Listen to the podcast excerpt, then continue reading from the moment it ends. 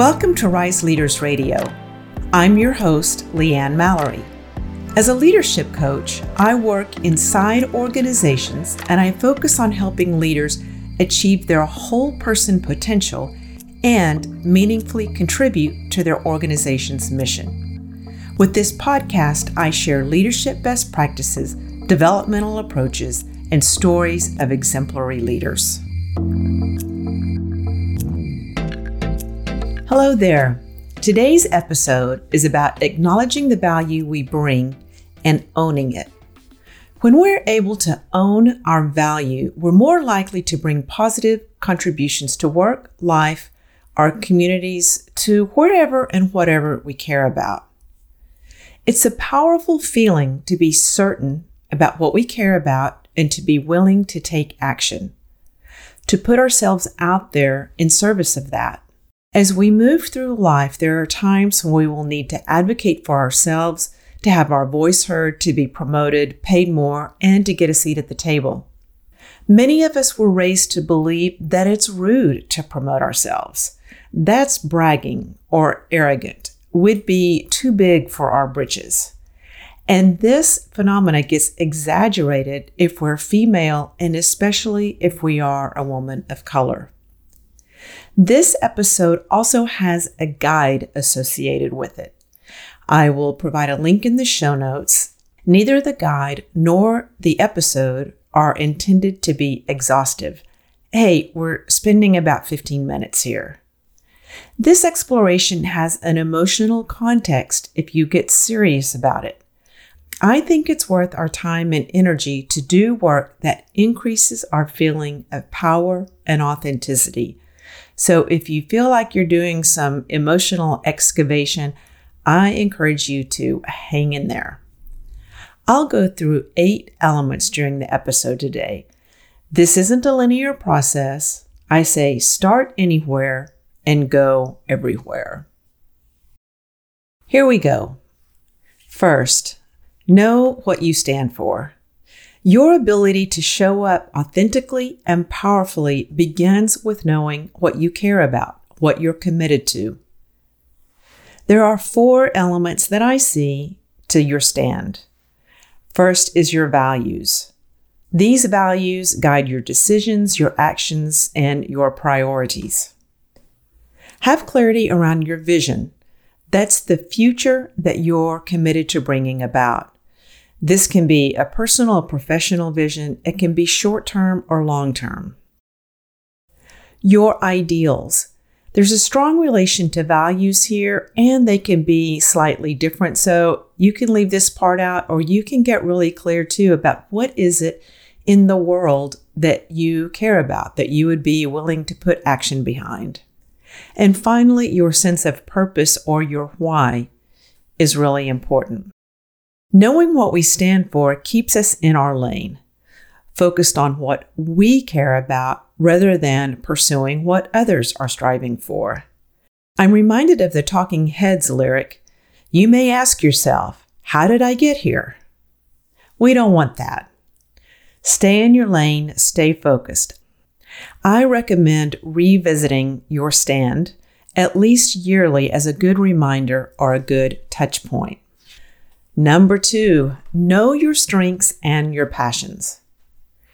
We each have strengths and we express them uniquely. Now, you may already have a good sense of what your strengths are, your talents, your skills, the things that you love doing. If you don't, I recommend two assessments. The first is a very popular online assessment called the Clifton Strengths, and another one is the Tilt 365. Again, I'll have both of those in the show notes for you. Several times a year, I'll actually pull my reports out, and every single time I gain new insights about how my unique contribution of strengths are or can serve me in my positive contribution. Again, I recommend this looking at your strengths uh, reports annually. Also, pay attention to what lights you up. What do you love doing? What are you most likely to be doing when you lose track of time? What can't you not do? So that's your strengths and your passions. Number three, create a defining moments map. Now, I used to call this peaks and valley, but I believe that defining moments is actually a better term for this. Trudy Bourgeois talked about this in episode 19, and she describes it as her most important value realization tool. You want to list your 10 most defining moments.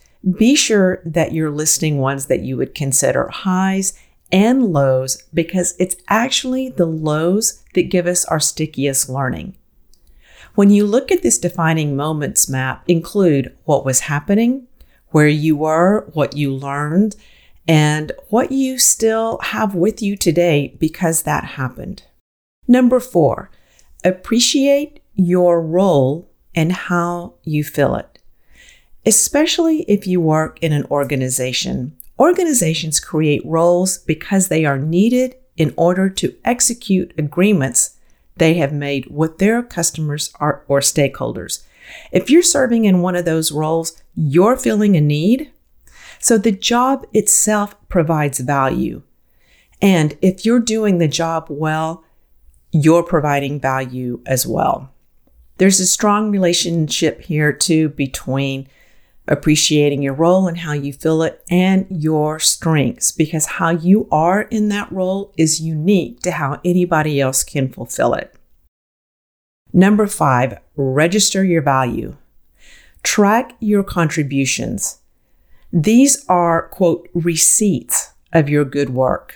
I do this daily in my journal to remind myself that I spent my time well and so I can articulate the deliverables that I'm working on with clients.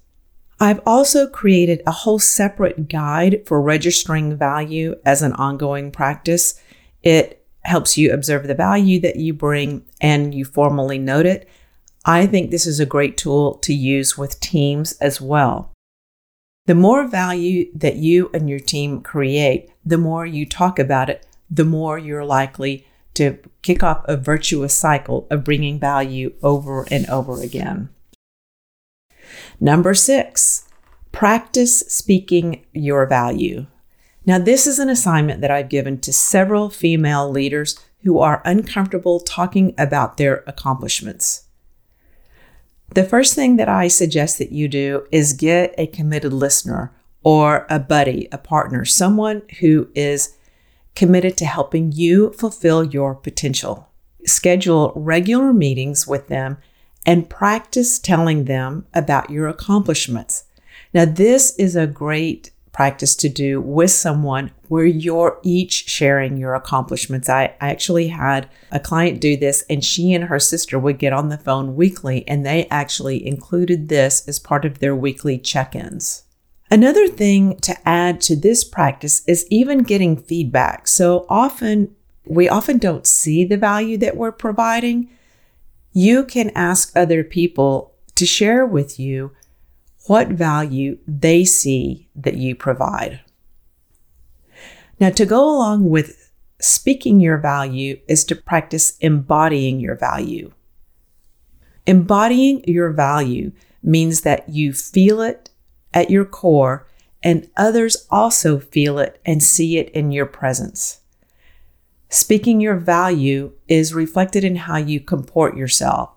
So you want to be relaxed and alert with your weight low in your body. You'll have your breath deep, so deep that you can feel it in your low belly. You'll extend vertically into your length from head to toes. You want to bring your shoulders wide and roll them gently back.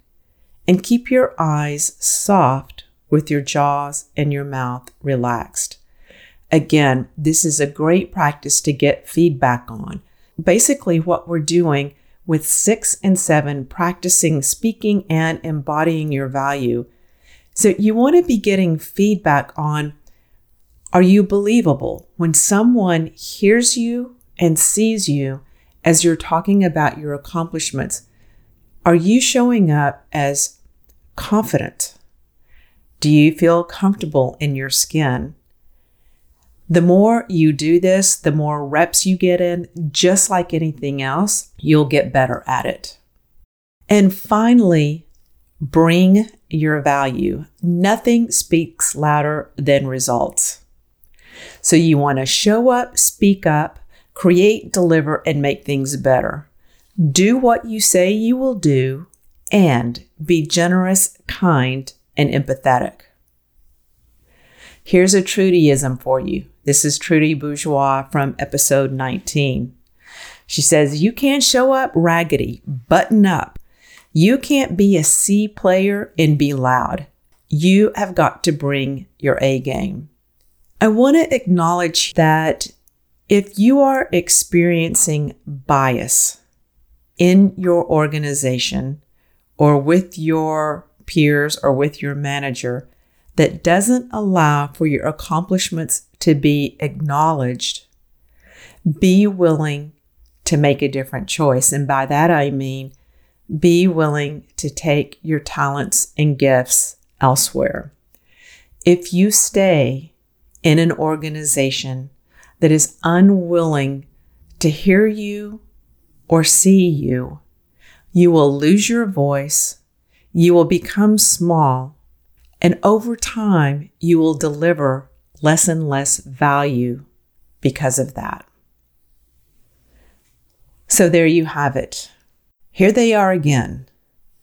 Know what you stand for, know your strengths and passions, create a defining moments map so that you know what has shaped you, appreciate your role and how you fill it, register your value practice speaking your value, practice embodying your value, and then bring your value.